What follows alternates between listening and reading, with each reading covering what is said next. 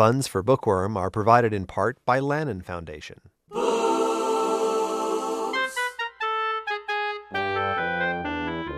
would we be without books? Where would we be without? It's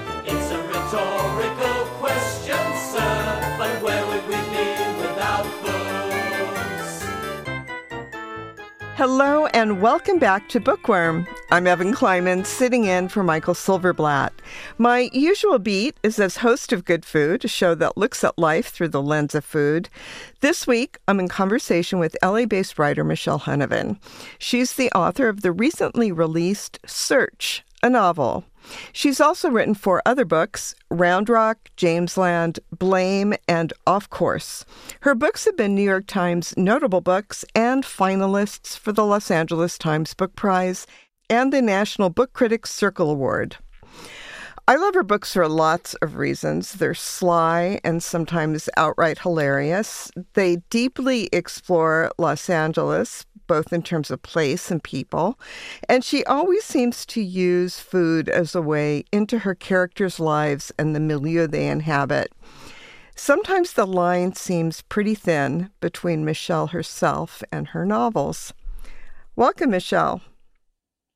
Thank you so much for having me, Evan. Happy to be here.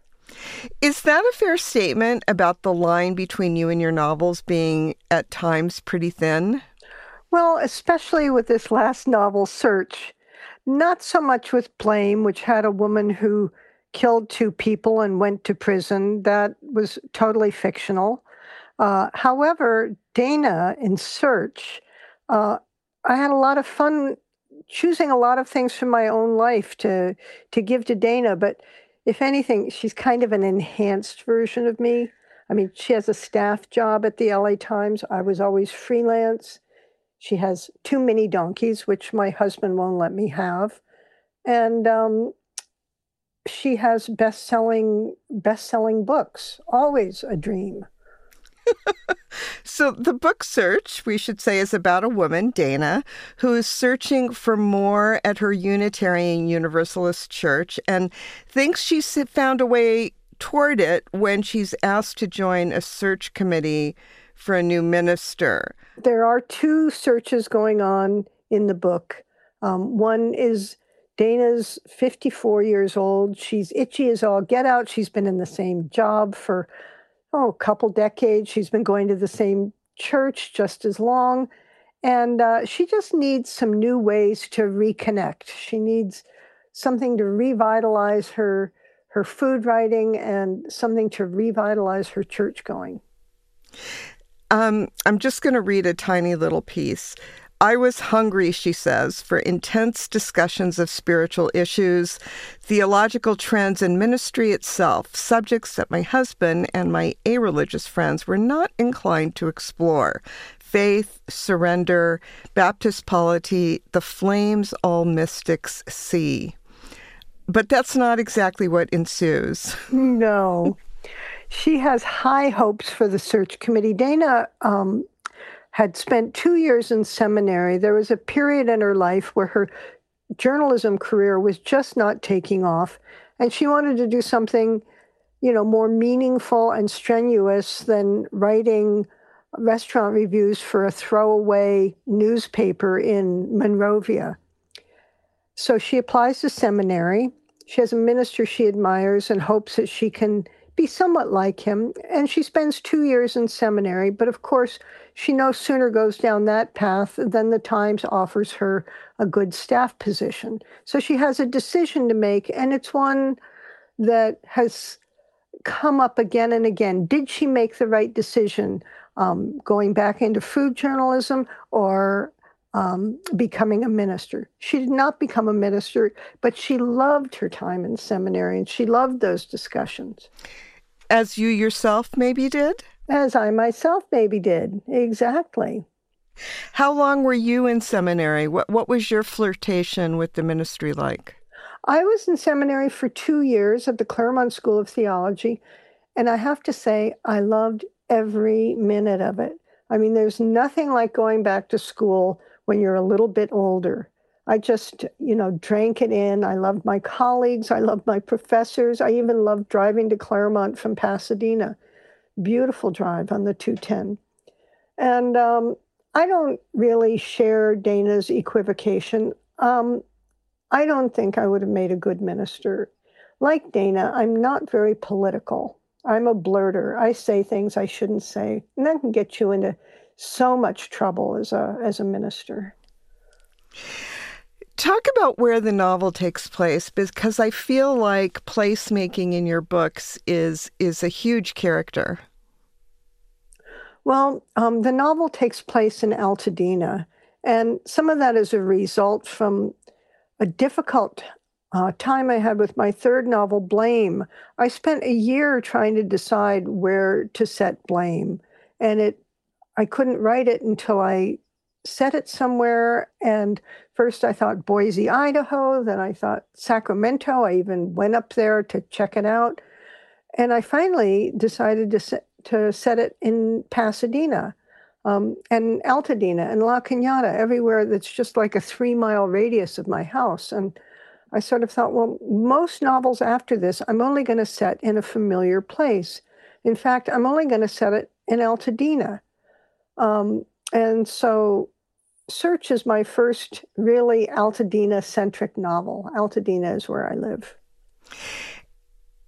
For people who have never been to Altadena, um, can you sort of share what it's like, and, in particularly your life, your house, which mm-hmm. is Dana's house? um, Altadena, I love Altadena because it's a little bit of a funkathon. Uh, it doesn't have sidewalks. It's very close to the mountains. It has lots of big lots and mature trees, and it's an architectural hodgepodge. Um, I live on what one sociologist has called the most socio- socioeconomically diverse block he's he's ever seen. We have mansions on the north side of the block. We have these modest little houses on the south side of the block.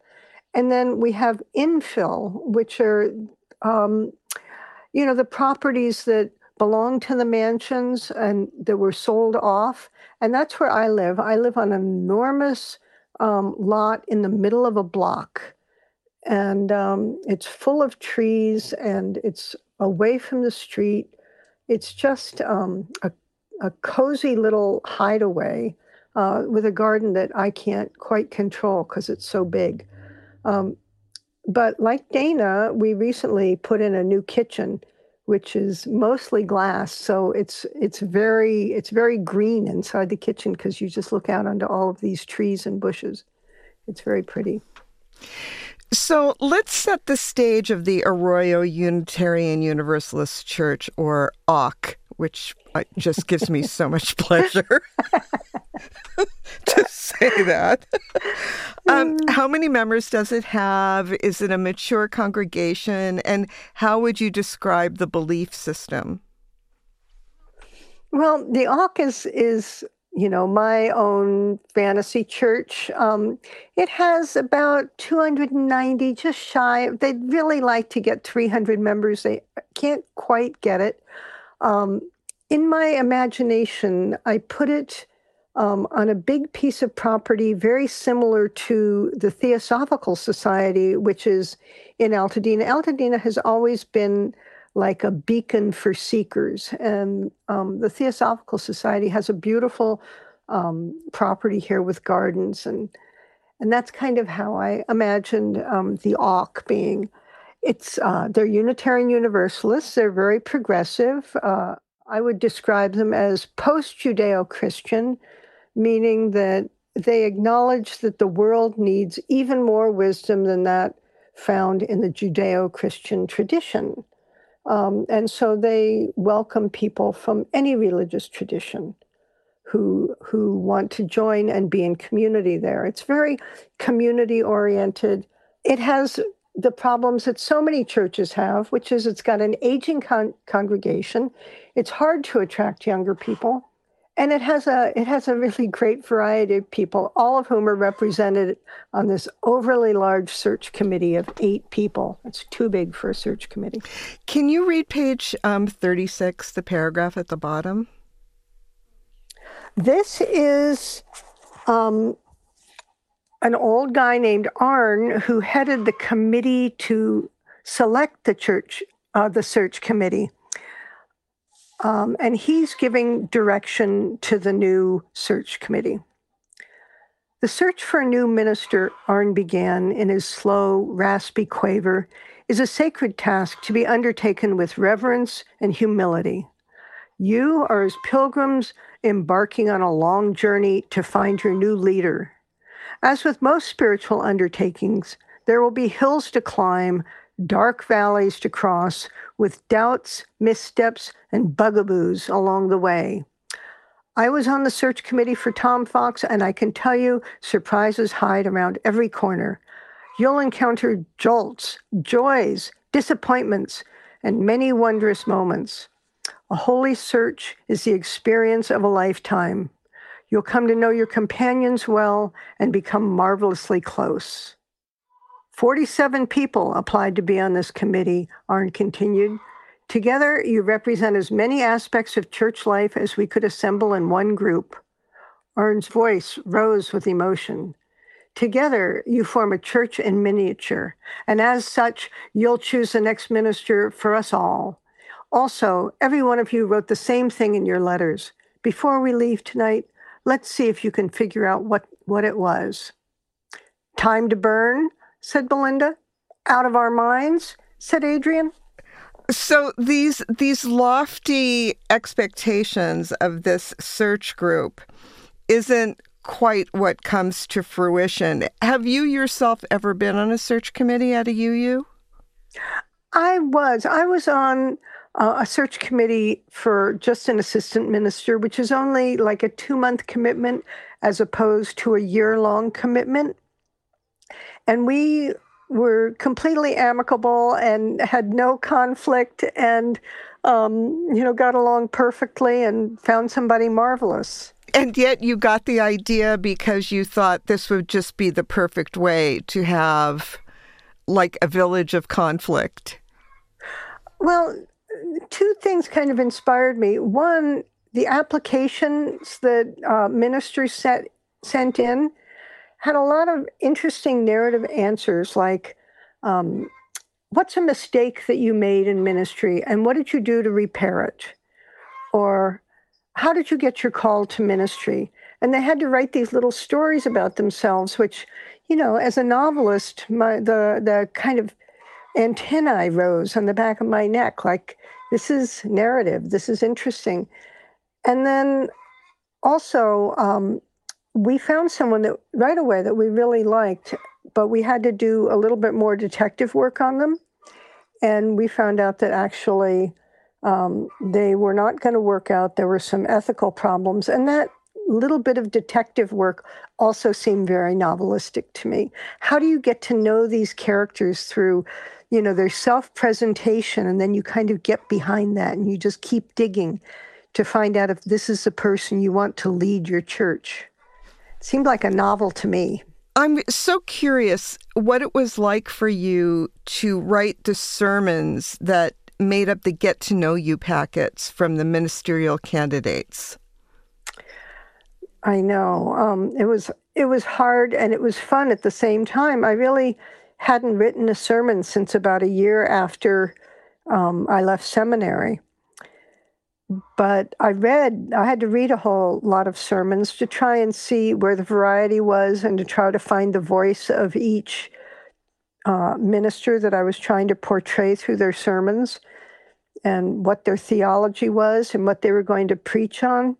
Um, it was time consuming, but I actually had a lot of fun sermons are such a beautiful form. They're they're like an essay, but they they include stories and poems and um, you know texts and um, I don't know uh, wisdom and observation and and uh, they can just be you know these sort of beautiful messages sent directly to the soul. Give us a little snapshot of maybe one or two personalities on the search committee and one or two personalities of the ministerial candidates. Okay, well, with the search committee, you know, as you know, there are eight of them. Uh, one is the youngest member. Her name is Jenny Kanematsu Ross, and she is a very brash, opinionated young woman, just determined to get her own way. And she's very charismatic to other the other young people on the committee, and really, um, I mean, she can be pretty annoying, but she can also be pretty smart. So that's the youngest. And then the oldest is uh, Belinda Bauer, and she's 82. She uh, was a church secretary for 12 years. She was a church president. She's the church historian. She's the data bank, and she's all, you know, bylaws and, um, you know, correct procedure. Uh, and naturally, the two of them are the far extremes on the search committee. Um, there are six other people, of course, in between. There's one for every decade. Uh, as for the, the ministerial candidates, well, they are a wide range. There's one woman who's uh, a Wiccan, uh, which means uh, a, a, witch. She's a member of a coven. Uh, she's just come out. Uh, she's a lesbian, but um, has just come out and uh, is changing her life, wants to change churches. She's also, and this is what I love most about her, is that she's an uh, environmental warrior. And as a minister, what that has meant is she's gotten uh, her entire congregation at her present church to know all the animals and the bugs and the birds and the plants on church property. She's made them intimate with the nature that they live among, which I think is is a marvelous thing. So there's one. Another applicant would be well, Perry Fitzgerald, and he is an ordained Buddhist monk who was uh, told in a in a small conference with Thich Nhat Hanh that he should stick to Western traditions.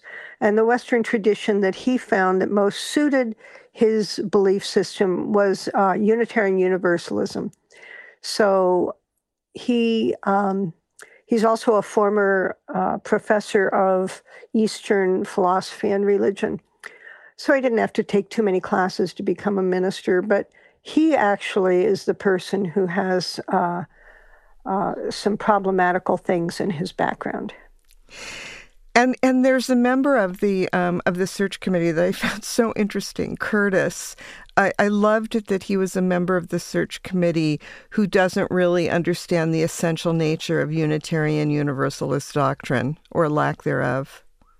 Yes, Curtis is brand new to the church. He's only come. He's only been coming for two months. He's gay. He's um, Filipino American. His husband's been coming for a long time, but Curtis was really useful to me, Evan, because he he knows nothing about the church. You know, staff, what staff? And, you know, do you guys believe in God or, or do you not believe in God? He asks um, the questions that I think uh, readers want to know. What's RE? You know, religious education, they all say back to him. But he was a very useful character that way. I'm Evan Kleiman, sitting in for Michael Silverblatt, and you're listening to Bookworm. I'm talking with LA based writer Michelle Huneven about her new book, Search, a novel. We'll continue after this short break.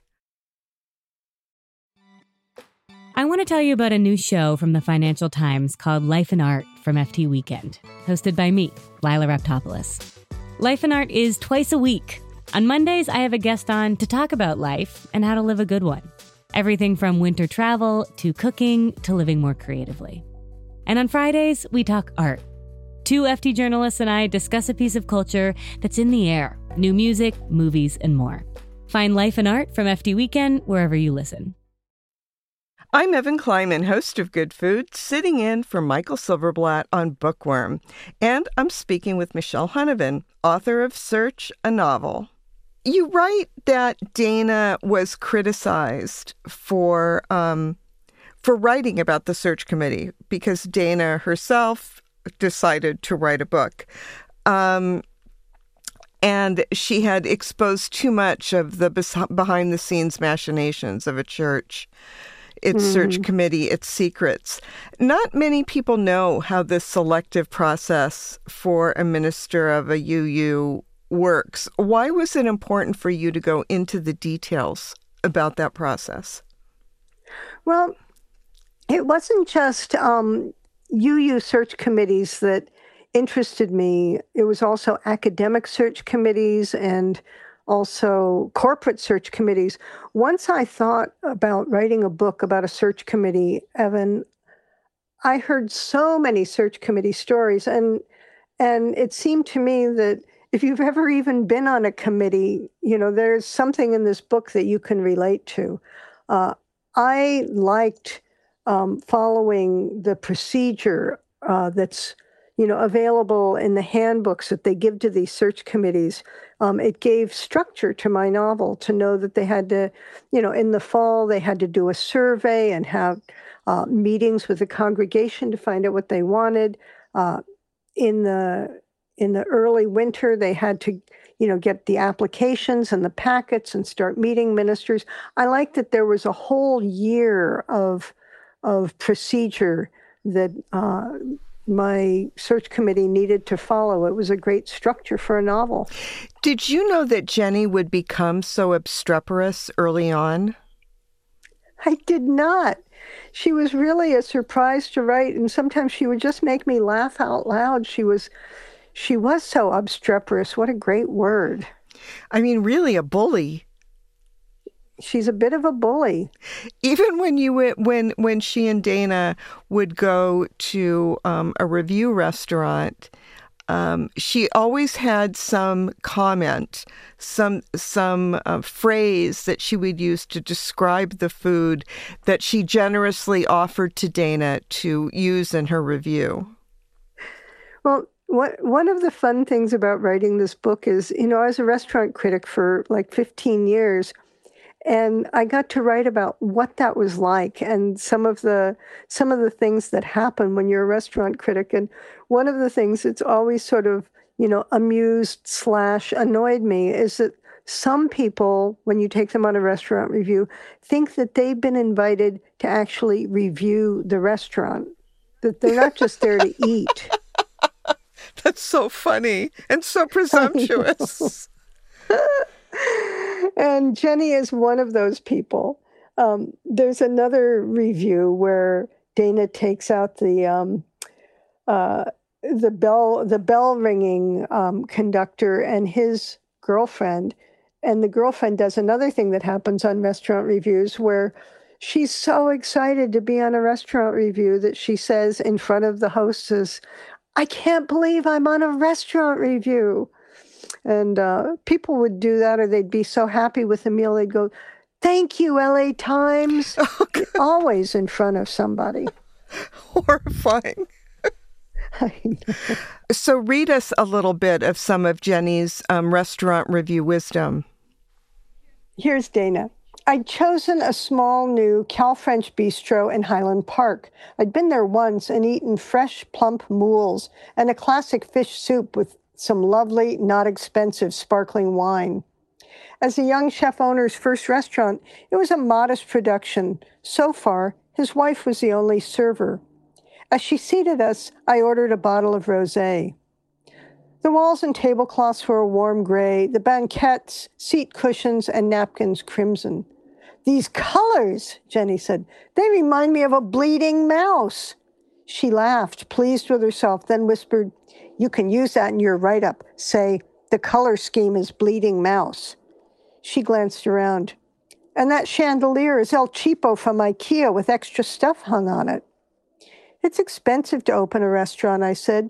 People have to make do. And there's a whole design cult of IKEA hacks. I could show them a few myself. She checked the back of her silverware. IKEA, too, she shrugged. Maybe the food will be good. It was the last time I was here. Jenny twisted in her seat to locate the server who was talking to a table of four, the only other customers. They should hire another wait- waiter. That one spends too much time talking to her friends. Jenny leaned over to me. You should put that in too. The waiter talked to her friends while we waited for our wine. You can't win. no. You say about Dana's life work that it's about how we live in this world. Is that what your work is about? Um, that's a good question. I think that when Dana's having a conversation with an old friend of hers from seminary, uh, they discuss how um, ministers tend to preach about the same thing over and over again. And Dana's tag is How do we live in this world? And Dana believes that the more comfortable we are being alive, the more comfortable we are um, living day to day, and and she means psychically comfortable, psychologically comfortable, the more spiritually at home we are. And I guess that I would say um, that's my feeling. I don't know if it permeates my writing that much. I don't. I don't think I. I give any lessons on how to how to get there, how to live in this world. But I do raise the question, and as one of my one of my characters, another character, another minister, um, ministerial applicant says, you know, asking these questions and and sitting with them is you know when you when you have answered when you have entered the holy well thank you so much michelle it's such a wonderful book and one of my favorite parts of it is that it made me go back and reread jamesland oh yeah i kind of i kind of put you in jamesland a little bit yeah i yeah. love that book though Thank you. And thank you for having me today. I really appreciate it. It's always fun to talk to you, Evan. That was LA based author Michelle Huneven, writer of the recently released Search, a novel. She's also written four other novels Round Rock, Jamesland, Blame, and Off Course. Her books have been New York Times notable books and finalists for the Los Angeles Times Book Prize and the National Book Critics Circle Award. She occasionally writes about food and teaches creative writing at UCLA. You can visit kcrw.com slash bookworm for today's episode of the show, available at all podcast services and on demand with KCRW smartphone apps. Thank you so much to Anna Buss for production assistance on this episode, as well as PJ Shahamat. I'm Evan Kleiman. I've been sitting in for Michael Silverblatt.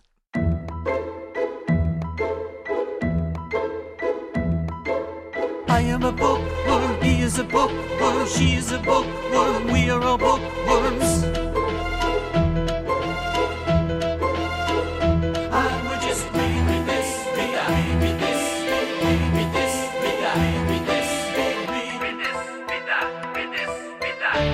I am a bookworm, we are all bookworms.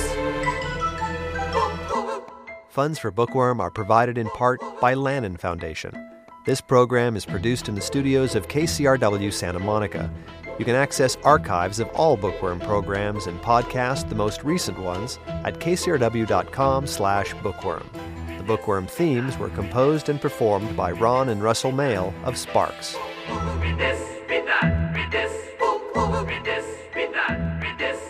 I am a bookworm, he is a bookworm, she is a bookworm, we are all bookworms.